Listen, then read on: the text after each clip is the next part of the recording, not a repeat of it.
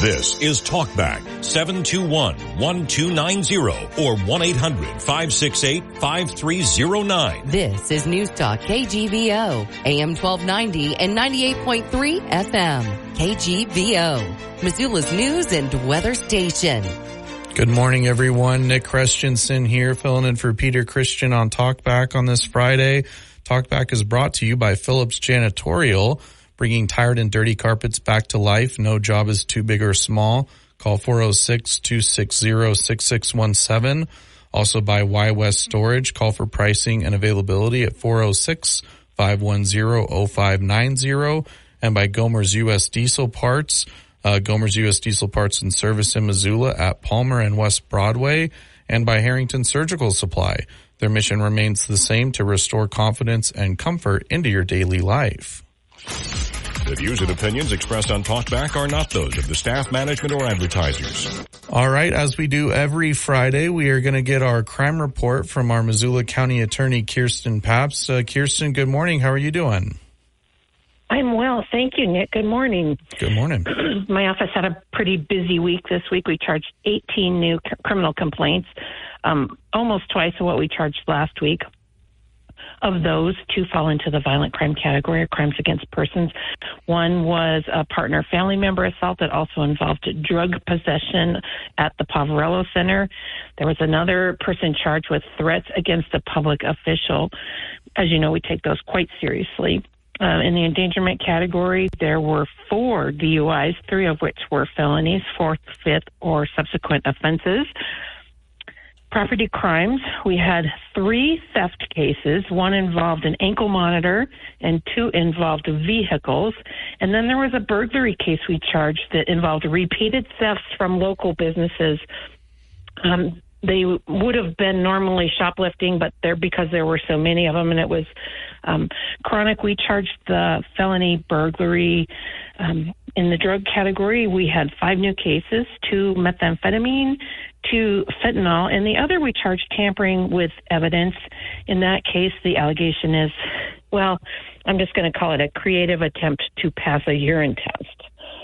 In the administrative crimes category, we had three people charged with fugitive from justice.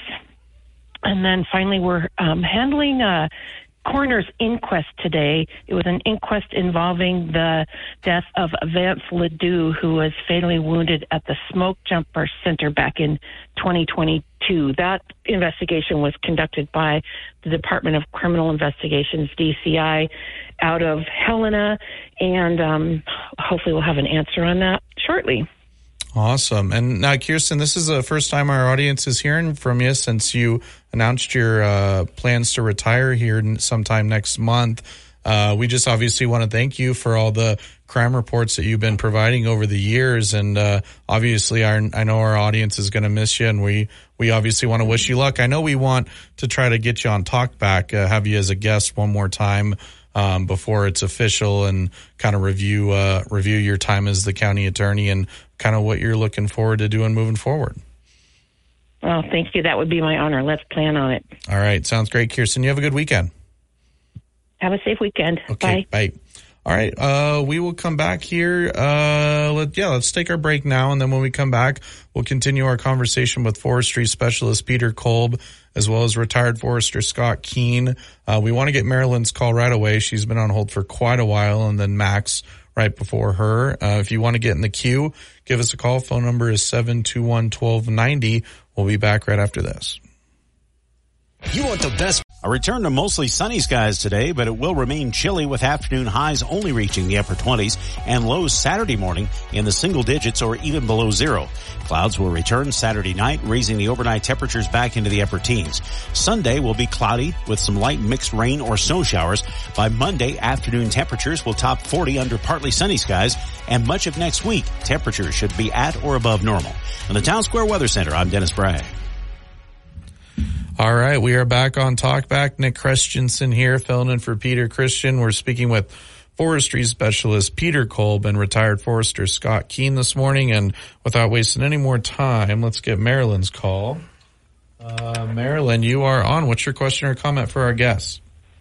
Okay, good morning. So, thanks for mentioning the um, advantage to clear cut because that was loggers tried to fight for that and tell the truth about it a long time ago. And so, maybe you're going to talk more about it in this next hour, but I am old and I remember the history of the tree huggers and all the litigation that they brought against timber companies, all timber companies, loggers and tried to shut down logging, tree cutting every which way they could.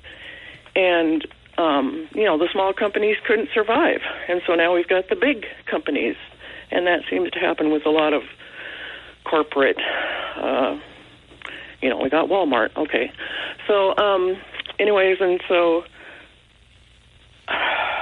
yeah, you're going to talk about the, and so the forest got unhealthy beetle infestation because the loggers weren't out there, you know, in every place they could have, should have been because of litigation.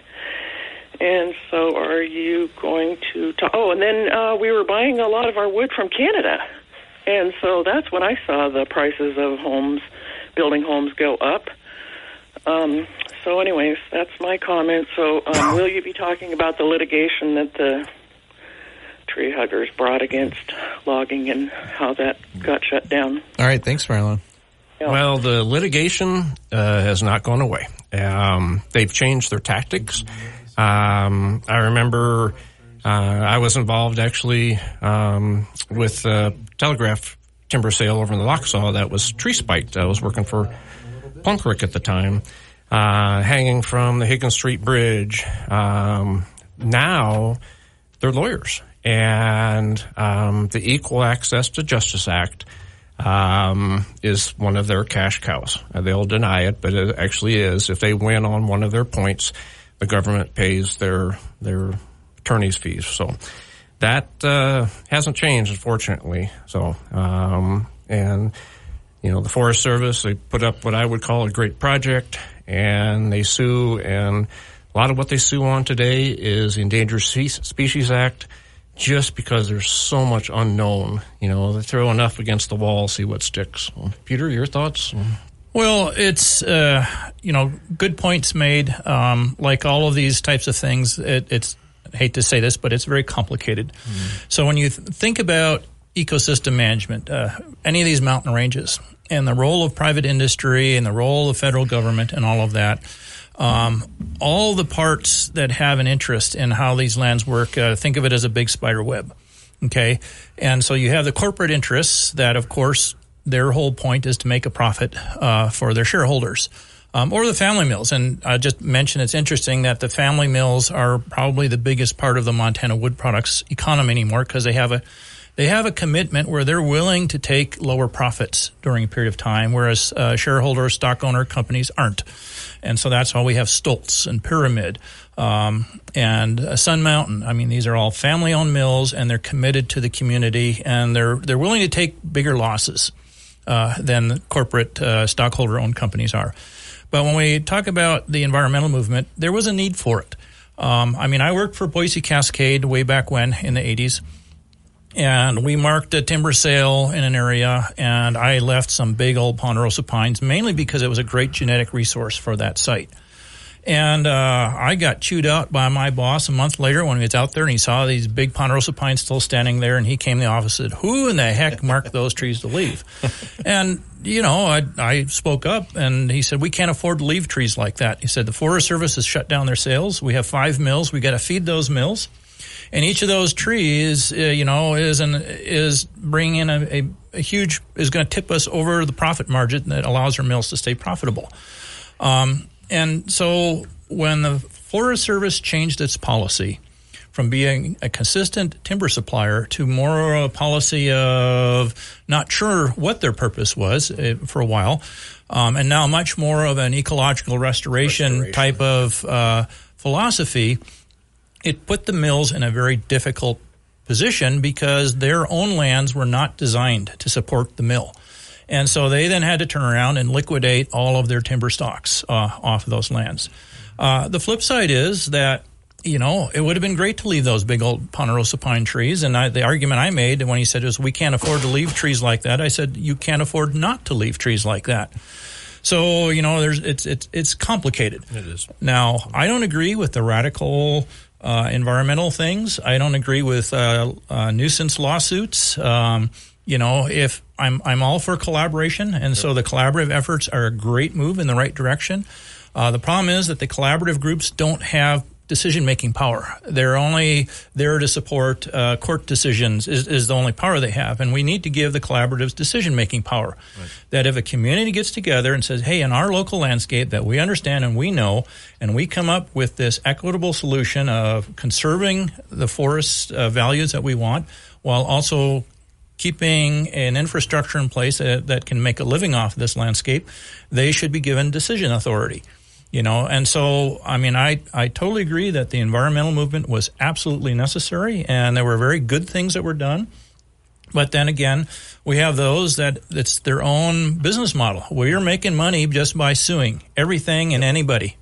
And uh, that that's not good. So anyways uh, i'll i'll leave it at that. Yeah we have another caller. Uh, gary's on the line uh, gary what's your question or comment for peter and scott Yes, uh, I've noticed that driving on some of the local highways around Missoula, like especially down the Bitterroot and on Highway 200 headed up towards Lincoln, that many of the trees along the side of the road are turning brown. The branches are all turning brown on the road side, and on the opposite side of the tree, they're still green.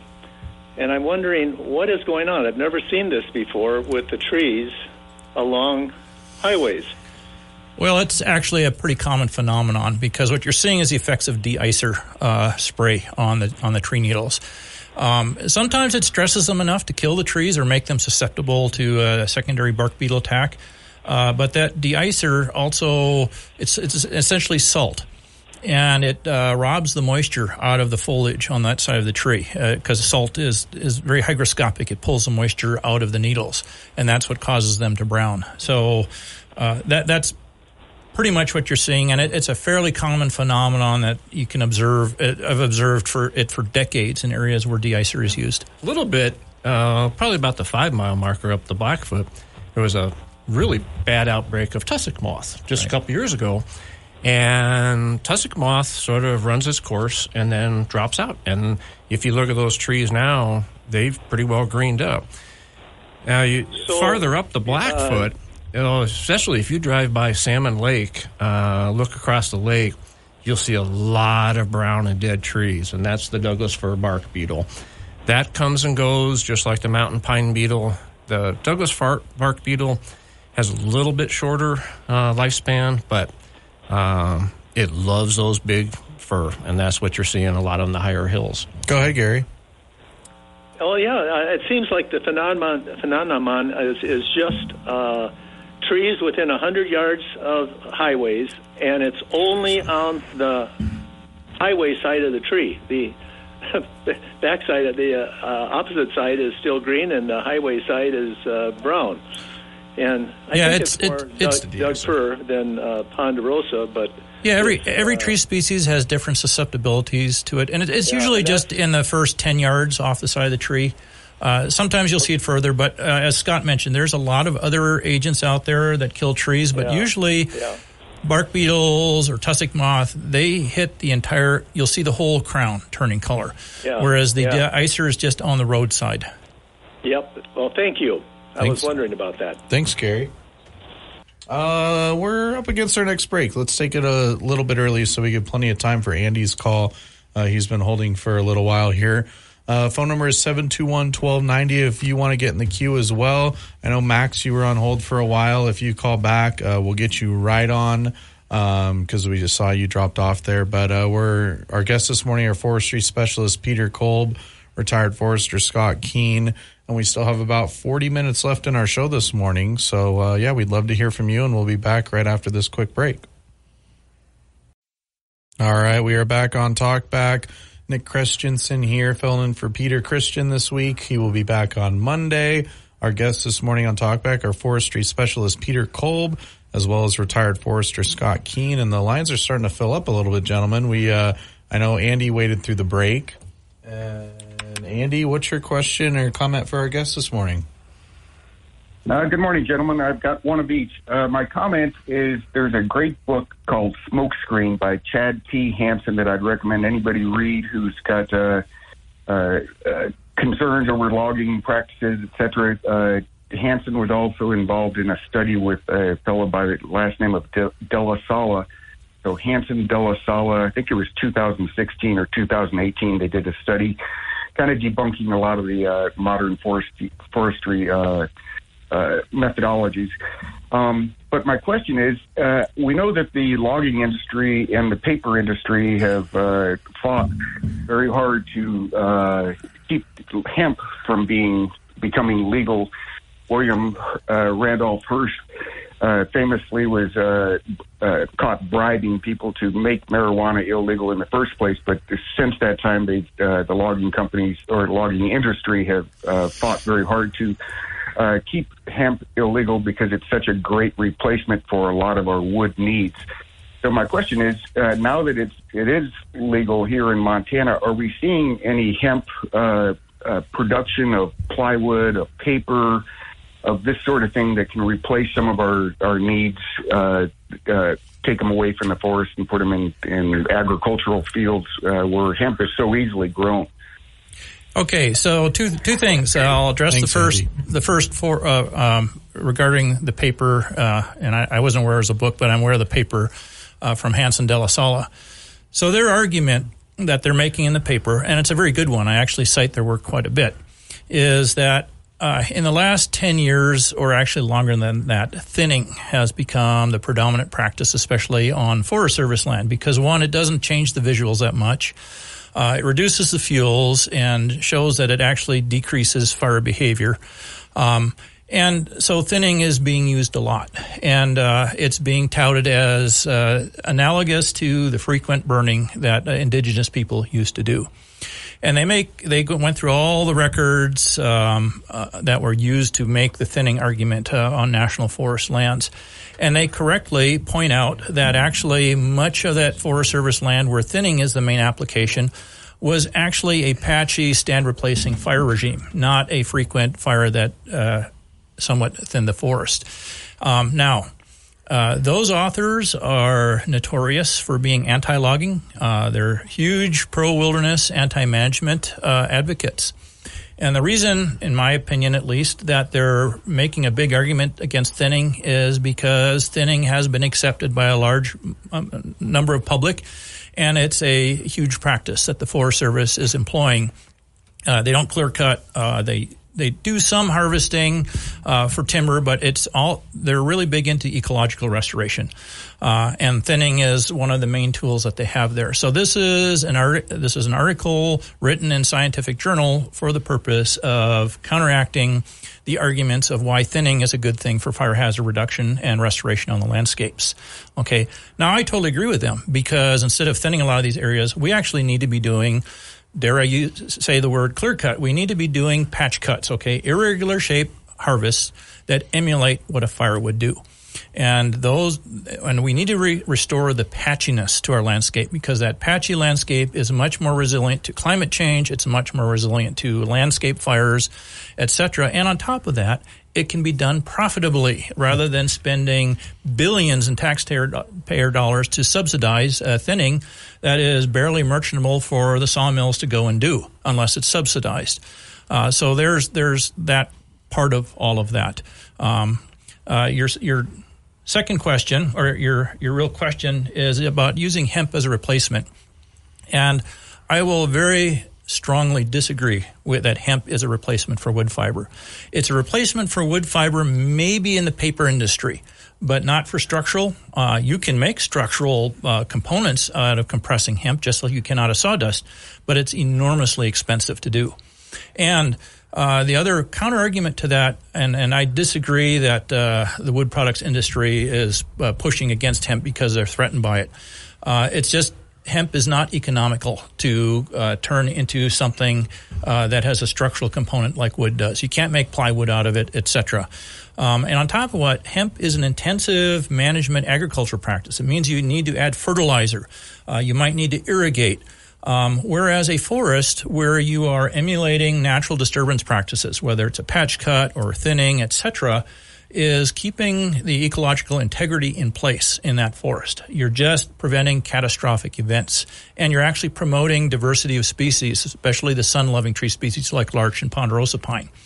So you can get your wood fiber and help maintain uh, forest resilience uh, using harvesting, whereas hemp production for timber and fiber production is intensive agriculture. It's a high carbon based industry because you got to use a lot of fuel to farm it. You need to use a lot of fossil fuels to process it. So I don't think hemp is any risk or any threat whatsoever to the wood products industry because it makes absolutely no sense uh, to try and replace wood fiber with it. So there, there's my my opinion on it. All right, let's uh, get to Jeff's call. He's next up. And Jeff, what's your question or comment for our guest this morning? Well, first, a comment before I get to my question. Um, I'm planning on seeing you in about three weeks, Dr. Kolb, for your mini college, and uh, really, really looking forward to it. And for any listeners out there, who I fondly refer to as the other listener, um, there's no other place you can go and get entertained, educated, and fed for forty dollars, and uh, it, it's it's the best deal going. So Sounds I like a commercial. everybody. well, I encourage everybody to go. I, I I won't miss it. I just I put it on my calendar every year. Um, when I heard you were coming on, I started looking at the Yaak Forest projects that are out there, and I came across two. There might be more. So this is kind of very preliminary research, but the Knotty Pine Project and the Black Ram Project. The, the Knotty Pine encoded uh, 56,000 acres roughly, and they were going to log about 3,000 and burn about 4,700, and that's about 5% and 8%. Um, and then the Big Ram was 95 acres total, and there was going to be about 3,000 uh, acres of logging, which is about 3%. And yet these got shut down by, um, even though they were supported by uh, the Kootenai Forest Stakeholders uh, Collaborative, which was a whole host of folks I won't go into. It was over 70 state and local businesses. Uh, there's a few objectors, and I didn't catch the one you named. Uh, the Alliance for the Wild Rockies, Mike Garrity was one of the big ones. The Native Ecosystems Council and the Yaak Valley Forest Council. And I believe, as you said earlier, that they are all using the Equal Access to Justice Act to actually uh, get the government and us taxpayers to fund their efforts to shut down any industry in these forests. And uh, there's a guy named George Wuerthner out there who talks about chainsaw me- medicine. He's a self-proclaimed ecologist, and he says that chainsaw medicine doesn't work on forests. It won't mitigate any of the any of the uh, da- uh, dangers uh, caused by just leaving them to grow, uh, as you, as you've talked so often, Dr. Kolb. And when I read Chainsaw Medicine, and then I look at those pictures that you post of areas side by side, that one was uh, was managed and one was not, and the unmanaged area burned completely, and the managed area looks almost unscathed. And I, can you talk to that chainsaw medicine thing and some of the other uh, objectors that are using the Equal Access to Justice Act to uh, to basically thwart the livelihoods of so many people up in northwestern Montana? Yeah, Jeff, we're going to do that right after the break. Uh, thanks for your call. And uh, we also have Emmett on hold as well as Joe. Joe's been on, so we'll be doing first callers first. But yeah, uh, Dr. Kolb will answer that question when we come back. Uh, if you want, also have a question, give us a call, 721 1290. We'd love to hear from you, and we'll be back right after this quick timeout. All right, we are back on Talk Back. Nick Christensen here, filling in for Peter Christian. Uh, he's been off all week, but he will be back on Monday. We'll be back to regular programming then. Our guests this morning are forestry specialist Dr. Peter Kolb, as well as retired forester Scott Kuehn. And uh, Peter, I know that Jeff had a couple questions there before the break that you wanted to answer. Right. Um, so a lot of those projects you mentioned up in the Yaak um, that were designed with the collaborative. So everybody at the table uh, discussing how can we reduce a wildfire hazard, how can we restore some of these overly dense areas that are at high risk from stand replacing fires, etc. Uh, but up in the Yaak uh, in northwestern Montana, um, a lot of that impinges on grizzly bears that are still listed as endangered species up there. And so there's a lot of conflicting science out there about grizzly bears. Um, um, Plum Creek did a lot of research and funded a lot of research on grizzly bear habitat, and they actually found that the grizzly bears prefer um, logged areas because when you open up the canopy, either through thinning or harvesting that creates gaps, you get a much higher uh, coverage of huckleberries and serviceberry, which are primary food sources for grizzly bears. Um, as well as a lot of the understory vegetation that they eat the roots and and uh, I mean in the spring they'll eat grass and clover uh, as well. What grizzly bears don't do well with is supposedly they don't interact very well with people, and so road closures, etc. It's not logging that uh, bothers the grizzly bears; it's it's uh, human activity. Even though the collared grizzly bears uh, around uh, Columbia Falls are proving the opposite. I mean, if you look at the maps of the collared grizzly bears, I would not walk around Columbia Falls at night because those things are everywhere in town. Same way with and, Seeley Lake. Yep, yeah, yep. Seeley Lake. Um, I have a rancher friend out near uh, Conrad. She's 50 miles from the Front Range, and she raises sheep and cows, and she is constantly chasing grizzly mm-hmm. bears off uh, off of her ranch.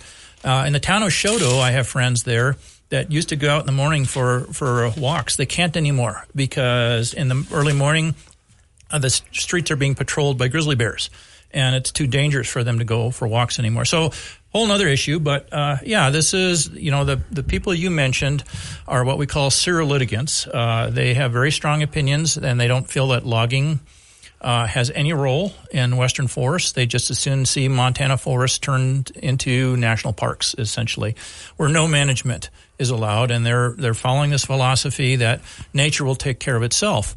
Well, yeah, but you look at the history of nature in Montana, and it's fires, big fires. I mean, these are, we have had a lot of fires here in the last 20 years, but uh, prior to 1940, we had a lot of big fires as well. This, you look at the fire history, fires are the norm here. And of course, and back when indigenous people lived here, when there were big fires, they moved out of the area. We now have towns, communities, infrastructure. So learning to work with fire, where fire is a tool, a useful tool, but uh, trying to say we're going to restore our ecosystems to let fire did what it did 200 years ago is completely unrealistic. Uh, and fires weren't a consistent thing. They fires occur with weather patterns. So when we go in a hot, dry weather period, uh, we have a lot of big fires. When we go into cool, wet weather period, we have fewer fires. Uh, if climate change is a, a real phenomenon and we're going to get warmer all the time, we're going to lose a lot of these forest ecosystems unless we do things to reduce fuels and break up the f- fuel continuity, which is creating that patchy landscape where we have patches of big old trees and patches of younger trees interspersed among them. And there is a difference between national parks and national forests. You know, national forests were designed for use. Gifford Pinchot pulled them out of Department of Interior for that reason. They wanted to be able to use, you know, for use where national parks basically are hands-off management, let nature do a thing. And I think that's a lot of times what these people want is they want you know nature to take its place.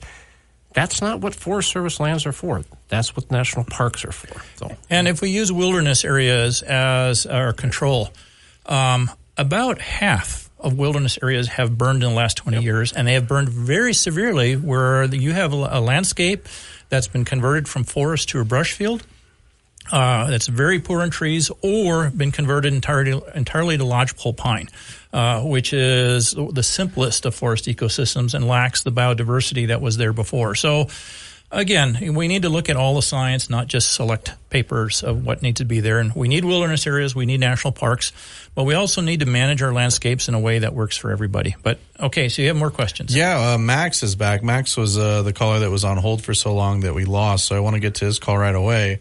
Uh, Max, what's your uh, question or comment for uh, Peter and Scott? Peter and Scott, I worked at Plum Creek in Pablo a long time ago, before Pablo shut down. I seen the writing on the wall coming about 10 years before it shut down. The thing of it is, is that Plum Creek could have been sold to another plant but Plum Creek itself decided not to have the phone answered to the people that wanted to buy it. that is one issue that hurt the community up there. The other thing is that hurt the community is when Stone Container got pushed out of uh, uh, Missoula, Montana, basically because of all the uh, environmentalists that are down here and stuff, and that hurt about twelve million dollars. So now they're trying to survive on the college and hamburger stands. Back in 1910, they had the Great Fire, and the elders. My dad used to work for the Bison Range, so I know all about government and a lot of issues there.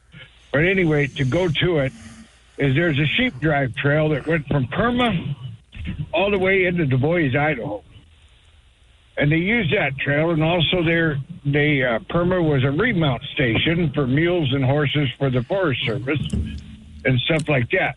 But they used to have the CC programs and stuff that would go in and thin, and they also used the mountains for grazing of cattle, and they had less fire hazards and less brush. Nowadays, you go up there, and all it is is a stack of brush. It's a it's a firebox. So, my thing is, how come the environmentalists don't have to put up a bond if they're stopping a logging operation that was approved by the Forest Service and everybody else? Because when the logger goes out there to do the logging, he has to bond the job. So, in retrospect, the environmental groups should have to bond the job if they stop it. And then that way they have to have some risk at it too for stopping it. But my thing is, is we got to do some grazing. We got to do some things differently, and we got to use common sense. So education in the colleges and the high schools need to be brought in and worked on. That is the problem with uh, a lot of things in, like you drop out history. Uh, kids are not being taught history, so we're having our woke problems and stuff like that. That is my feelings and stuff like that. But anyway, what I'm saying is agriculture needs to play a role in Forest Service and forestry, and they, hand in hand, hand in hand, they can accomplish a lot. Now, this is another thing that I heard from some loggers that were the fire up at Libby a few years ago. They were within about a quarter of a mile of that. They could have put that fire out. But the Forest Service regional manager up there said, no, you guys can't do it. They got the equipment up there. They could have put it out. Instead, they burned up 600 and some thousand acres. Congratulations to the Forest Service. So the Forest Service needs to come back with common sense employees, not environmental employees, but common sense. That is my thing. So, you know, I don't know what to say. Hey, hey Max, we we really appreciate your call. We we are up against a break here, so I'm going to give Yeah. uh, I'm going to give Peter and Scott plenty of time to answer and respond to what you said here. Uh, we also still have Emmett on hold and Joe on hold. We will try to get to your calls as soon as we can. Uh, if you'd like to get in the queue, phone number is 721-1290. We'd love to hear from you as well. We'll be back right after this quick timeout. All right, we are back on Talkback. Uh, Nick Christensen here, filling in for Peter. Max just gave us a call, uh, left us a lot to talk about, and uh, uh, I know Scott that you uh, wanted to address some of the things that he brought up. Well, one of the things is the bonding. When we bought a timber sale with the state of the Forest Service, the purchaser has to put up a bond um, and cost you hundreds of thousands of dollars um, in bonding fees. And if you sue, um, yeah, basically, uh, it's a you know a stamp. So I agree. There should be skin in the game. Uh, whether they should bond just like uh, buying timber sale. If they're going to appeal it, you bet. Same bonding requirement uh, as the purchaser would have. So I agree. So, Yeah. And to, you know, some of the other uh, points about the Pablo Mill and Smurfit Stone, you know, one of the frustrating things is sometimes uh, corporate structure uh, isn't our friend as well. Uh, the Pablo Mill was a profitable mill, Ponderosa Pine Sawmill, that was being referred there. Um, and uh, there is just a corporate decision not to keep that open. Uh, they're looking at markets and and uh, supplies and things like that, and Smurfit Stone as well. Uh, when that was sold, it had the specific caveat that you cannot open it as a paper mill anymore, which hurt Montana, and it was stupid. Uh, Smurfit Stone was a profitable mill. It was one of the only mills that took uh, paper pulp in Montana. Um, but this is a corporate decision to try and corner the market. And, you know, so corporations, big corporations, are sometimes a big part of the problem. Um, and you know, we can segue that over to federal government management. So the federal government manage on on broad policies and broad uh, rules and standards because they're deathly afraid of one individual doing something bad and they get a black eye about it. So it's frustrating, and that's why I'll go back to the common theme is they've kind of come up with a solution. We have local collaboratives where the federal government is working with local stakeholders to come up with common sense solutions. But again, they don't have the power of making decisions. Uh, and so we, if, if I could change one thing, you know, as I was saying, if you were king for one day, is I would give those collaboratives the power to make binding decisions regarding landscape management. So, and Scott, I know you wanted to talk about uh, Max. Kind of brought it up, educating our educating. Yeah. yeah, one of the things the Montana Logging Association been around since the mid '70s. They do a fantastic. Um, um, they they work with the FFA, Future Farmers of America, and getting them, um, you know, into the trades, just like Missoula has Missoula under construction, Bozeman has digger days. Um, there's nothing wrong with, with getting your hands dirty with operating equipment. And the you know we're trying to get those younger generations. FFA does a great job, has forestry programs, um, and just dispelling that myth that you know you got to have a you know four year degree a four year degree, you're coming out with $100,000 in debt. A lot of these guys coming out of the Missoula College, um, they're making $40, $50 an hour, full benefits, and barely any debt. So, yeah, we got to change that mindset that, you know, getting your hands dirty, you know, isn't a bad thing. So. All right, let's uh, let's get to Emmett's call. Uh, Emmett, you've been waiting the longest. What's your question or comment for Talkback? Oh, thanks for taking my call. Well, I think about education the caller was talking about history and knowing our history so as not to be involved in woke political correctness and shutting down the logging. I think that's what he was talking about. But my question is this, kind of dovetailing on Marilyn's thing, and we've kind of dovetailed about, about this about the radical environmentalists and that kind of thing, and even, you know, suing over endangered species. I've tried to ask this question of environmentalists on this show. They always stuck at but it seems to me the radical environmental movement, uh, environmentalist, is a religion. To me, it feels almost more like a Wiccan part of religion or like New Age, where they're worshiping endangered species as a god, worshiping the please, trees, no, not please, trees as a god, worshiping the mountains, the grass, the insects, the carnivores, singing and dancing and worshiping them as, as gods, and we are an infestation on Mother Earth. Is there any part of this? Is any part of this involved? This uh, uh, environmental religion with the occult or New Age? Do you have any information on this or not? Because often these theologies go to uh, religious theology or some idea. Why are they so driven? I don't think it's just profit that the enviros are driven. It's got to be something else that they really is at the core of their beliefs. And I'm wondering if it's part of it some sort of occultic New Age or Wiccan or something. Could you address this, or is that beyond your expertise, or do you have any opinions on this? Emmett, we're up against a break, so we're going to take our last one minute timeout, and then we'll let our guests address that. Um, we also have a couple other callers still calling in. And yeah, we only have about eight minutes or so left in the program, so we'll try to cover as much as we can when we come back. For over a century, AM radio has evolved to meet the needs of our community. More than 80 million listeners depend on AM radio each month. It's also the backbone of the emergency alert system, keeping us safe in dangerous times. A new bill in Congress would ensure this free, reliable service remains in cars. Text AM to 52886 and tell Congress to support the AM radio for every vehicle act. Message and data rates may apply. You may receive up to four messages a month and you may text stop to stop. This message furnished by the National Association of Broadcasters. All right, we are back on Talkback. Nick Christensen here, filling in for Peter this week. Uh, our guest in the studio this morning, forestry specialist Dr. Peter Kolb, as well as retired forester Scott Kuehn. Uh, gentleman, Emmett uh, had an interesting question for you, and Peter, I think you wanted to address it. Yeah, well, two things. One is uh, you refer to these folks as environmentalists. I'm an environmentalist. Okay, uh, they are people that have strong opinions, and they are uh, anti-forest harvesting. So regarding their motives and religion and all of that type of thing, uh, a quick answer to that is if we have any information on that, the answer is no. And I don't think there really is. I, I'd be very cautious about going down that road.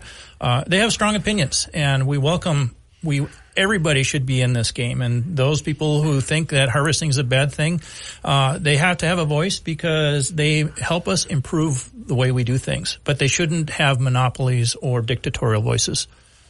All right, let's uh, let's get Larry on. He hasn't called yet. Uh, Larry, what's your question or comment for our guest this morning?